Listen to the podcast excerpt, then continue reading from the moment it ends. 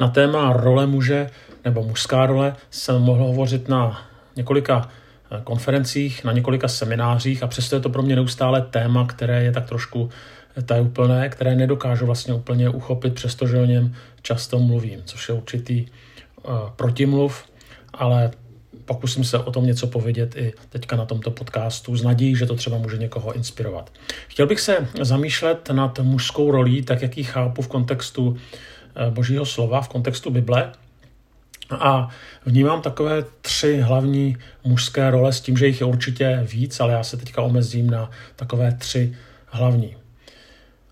Chtěl bych ale ještě předeslat, že to, co asi prožíváme v posledních letech, poslední době je určité tápání právě v otázce mužských rolích. Je to dané určitou emancipací žen. Já si myslím, že ta emancipace je zdravá, že je správná. Eh, pokud jde o to, aby žena byla muži naroveň. Co se týče možností, co se týče určitých příležitostí, třeba pracovních, eh, co se týče specifik, které žena má, které muž nemá. Ale zároveň je to špatné, pokud z toho plyne, že ten muž tápe. To znamená, že se popírá jeho mužská role. Já si myslím, že muž s ženou se mají doplňovat a ne spolu bojovat. Že to, to krásné na tom je, že každý je jiný, že každý má trošku jiné určení, jinou roli. A je to tak správné. Není dobře, když se z muže dělají ženy a z žen muži. Ale když tvoří harmonický celek. A právě proto, že jsme jiní, tak můžeme mluvit i o určitých specifikách mužské role s tím ale, že to, o čem budu mluvit, neznamená, že to platí absolutně. V tom smyslu, že když řeknu, že něco muž má, takže automaticky to znamená, že žena je na úplně druhém pomyslném pólu. Ale pojďme se teďka podívat na muže. A ta jeho první role, a tu jsem nazval muž jako ten, kdo vstupuje do temnoty a kdo nejistoty. V Bibli máme dva příběhy o stvoření. V tom prvním čteme, že země byla pustá a že v ní vládl chaos. A do tohoto chaosu přichází hospodin a tvoří svým slovem. A skrze slovo tvoří řád a krásu. Pán Bůh eh, nebojuje s nějakým jiným bohem, který by třeba stělesňoval chaos, neustupuje před ním, na rozdíl od některých jiných příběhů o stvoření civilizací, které obklupovaly Izrael, ale prostě řekne, a stane se. A stvoří krásu a stvoří řád. Vytváří postupně zemi, zvířata a pak člověka. Příběh Adama, nebo příběh prvních lidí, je podrobněji popisován ve druhém příběhu o stvoření.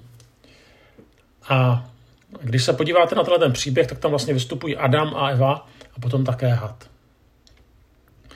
Zvláštní na tomto příběhu je, že Eh, ta konverzace mezi Adamem, Evou a Hadem, tak na začátku se výhradně odehrává mezi Hadem a Evou.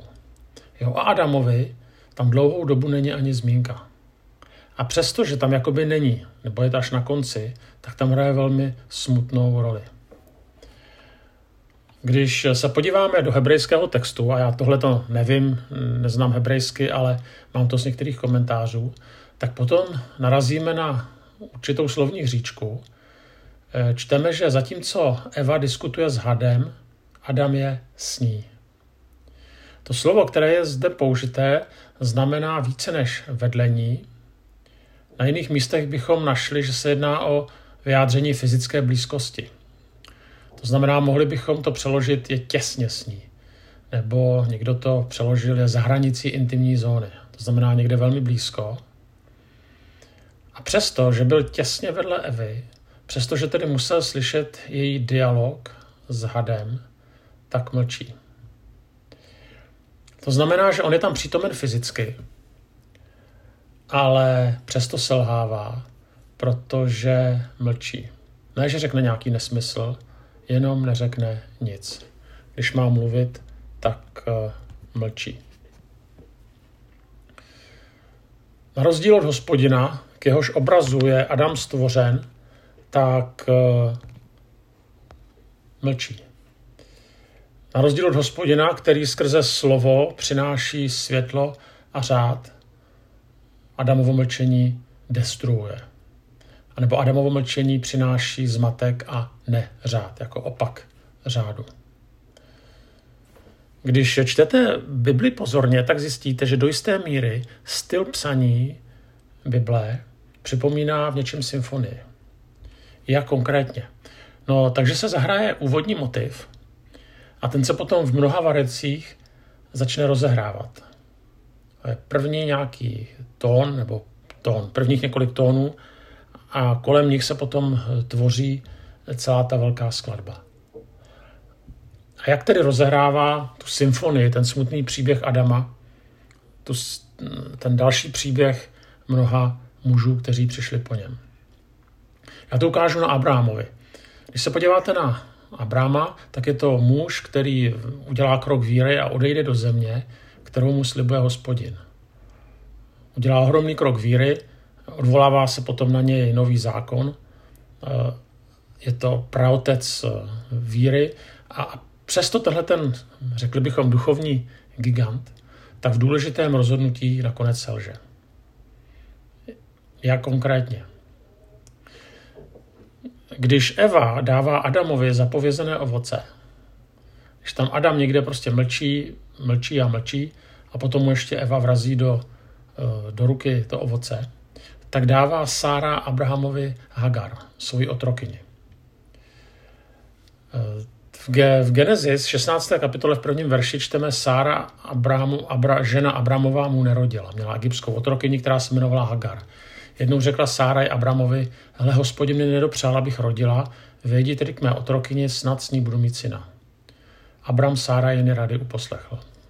Vzala tedy Abramova žena Sáraj svou otrokyni, Hagaru egyptskou, deset let potom, co se Abram usadil v kenánské zemi. A dala ji svému muži Abramovi za ženu. I vešel k Hagaře a ona otěhotněla. No výsledkem Abramova selhání byl Izmael, a jak víme, tak synové Izmaelců, teda ty, ty, Izmael, ty Izmaelovi synové, eh, dělají Izraelcům problémy do dnešních dnů. Ale co, co na tomhle příběhu, nebo spíš na obou těch příbězích, jak o Adamovi, tak eh, o Abrahamovi, tak to chci ukázat. Když se na ně podíváme podrobněji, tak vlastně Adam i eh, Abraham neudělali zas tak nic zlého. Prostě nechali jenom v vozovkách, jenom za sebe jednat své ženy a mlčeli. Jo, Adam se nepřipojil ke své ženě, když argumentovala s hadem. Ani Abraham nějak se svojí ženou nediskutuje. Prostě oba dva jenom mlčí, stojí tam jak tvrdé i a udělají, co chtějí. Ale zajímavé je, že oba dva byli velmi schopní. Jo, Adam dokázal pojmenovávat zvěř, což znamená třídit informace. Abraham byl v podstatě manažer, protože zorganizoval logisticky velmi náročný přesun ze svého původního bydliště v Ur. Ale když potom dojde na tu oblast vztahu se svojí ženou, a to hlavně v oblasti zásadních rozhodnutí, kdy tedy už nestačí určité organizační dovednosti, tak najednou selhávají. Najednou to není tak jednoduché, jako rozhodnout, kdo bude americký prezident, kdo by měl trénovat českou reprezentaci, po případě jak by se to mělo dělat s tím covidem. Když skutečně dojde k určitým zásadním eh, vztahovým věcem, tak si nevědí rady. A u obou díky jejich mlčení vstupuje do jejich života, do jejich rodiny chaos. A právě když tohle vstáhneme potom na muže, tak každý muž se pohybuje ve světě zvládnutelných úkolů a potom i ve světě určitého tajemství. A kdo si tento zápas popsal následujícím způsobem?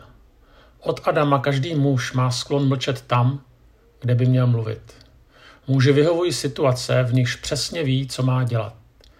Jakmile se věci začínají komplikovat a nahánět mu strach, svírá se mu žaludek a snaží se z celé situace vycouvat. Když ho život frustruje nevypočitatelností, zmocňuje se ho zlost. Plný vzteku zapomíná na boží pravdy a obrací se do sebe. Zahleděn do sebe ztrácí kontrolu nad během svého života. Výsledky vidíme kolem sebe každý den. Neovládaná sexuální vášeň, pasivní manželé a otcové, zlostní muži, kteří chtějí druhé ovládat. Na počátku toho všeho stojí Adam, který mlčel, když měl mluvit. Tenhle ten citát je z knihy Adamovo mlčení. Mimochodem knihy, kterou eh, na toto téma, tedy na téma mužské spirituality vřele doporučuji to, do čeho Bůh může mimo jiné také volá, je vstoupit do sféry tajemství, kde neexistuje žádné know-how, kde neexistují žádné černobílé odpovědi, kde neexistují recepty. Pro mnohé muže je přirozené na problémy hledat praktická řešení. Jo, žena má problém, tak jsou tady tři možnosti. Dovolená, psycholog, změna životního rytmu. Dítě má problém, tři řešení. Změna školy, změna kamarádů nebo více naplnit jeho čas. Mohl bych pokračovat. To znamená žádný zmatek, vše je jasné, řešitelné, předvídatelné. Toto je do velké míry pravda, určitě potřebujeme praktické řešení, ale život je složitější. A, a teďka jde o to, jestli ten problém je v tom, že máme špatné recepty, že máme málo know-how, nebo že vyvíjíme málo vůle, abychom ty recepty naplnili. Ta další otázka je, jestli existují nějaké recepty na Boha. Další otázka je, proč tolik mužů má problémy, co se týká vztahu s Bohem. Proč za, za námi, jako za mužema, za muži, málo kdo přijde, co se týče eh, žádosti, s určitou žádostí o pomoc v duchovním životě. Jo, proč o mnohých mužích, kterým je 40, 50, ale i 30, tak eh, vlastně platí, že už by dávno měli být duchovními rádci, ale prostě nejsou schopni, nemají na to. Já teďka nechci, aby z toho byl závěr, že muži jsou mimo. Jo. A nechci ze všech mužů dělat blbečky, který prostě žijou jenom podle návodu. To vůbec ne. Jenom chci připomenout určité poslání, které Bůh muži též uložil. A to je vstoupit do temnoty. Tedy do oblastí, které nepodléhají sféře ovládání a řízení. Konkrétně to znamená přiznat, že v mém životě existuje temnota, že v mém životě existují místa, do kterých nechci vstoupit, kterých se bojím, protože je nemám pod kontrolou. Adam byl vynikající v tom, že dokázal pojmenovávat zvěř. Ale v okamžiku, kdy se na scéně objeví někdo neznámý, nebo když přijde neznámá situace a kdy Adam má rozhodnout, tak se nerozhoduje špatně. On se jenom nerozhoduje vůbec. A nebo to rozhodnutí nechá na ženě. A stejné vidíme u Abrahama, jako kdyby tam bylo no Sáro, když chceš, no tak ať je po tvém. Abraham ví, že dítě mít nebude, že to nedokáže ovlivnit, je to pro něj sféra temnoty a proto couvá a nechává rozhodnutí na aktivní sáře. A ta chyba nebyla aktivita Sáry nebo aktivita Evy, ale pasivita mužů. Co to konkrétně pro nás může, může znamenat vstoupit do temnoty? Možná, že pokud eh, delší dobu chodíte s Bohem, tak přemýšlet, zda nenastala doba stát se tím, kdo druhé duchovně doprovází.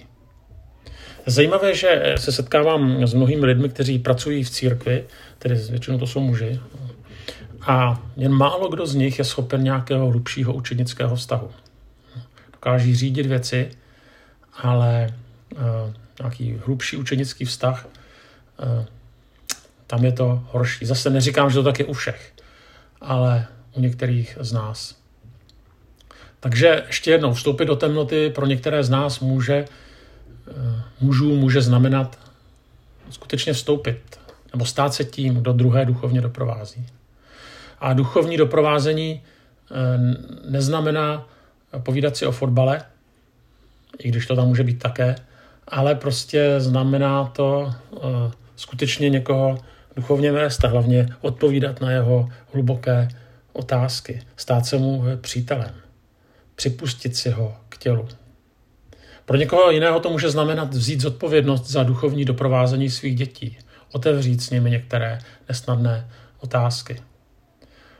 Pro někoho to může znamenat přejít od workoholismu k práci. Přiznat si, že vlastně e, ta práce mě nejenom naplňuje, ale že se mi stala Bohem, že se mi stala únikem. Pro někoho může vstup do temnoty znamená, znamenat eh, vypnout na určitý čas mobil, protože chci komunikovat se svojí ženou, přítelem, dětmi. Pro někoho to může znamenat říci ne špatnému směru, kterým se třeba ubírá moje rodina.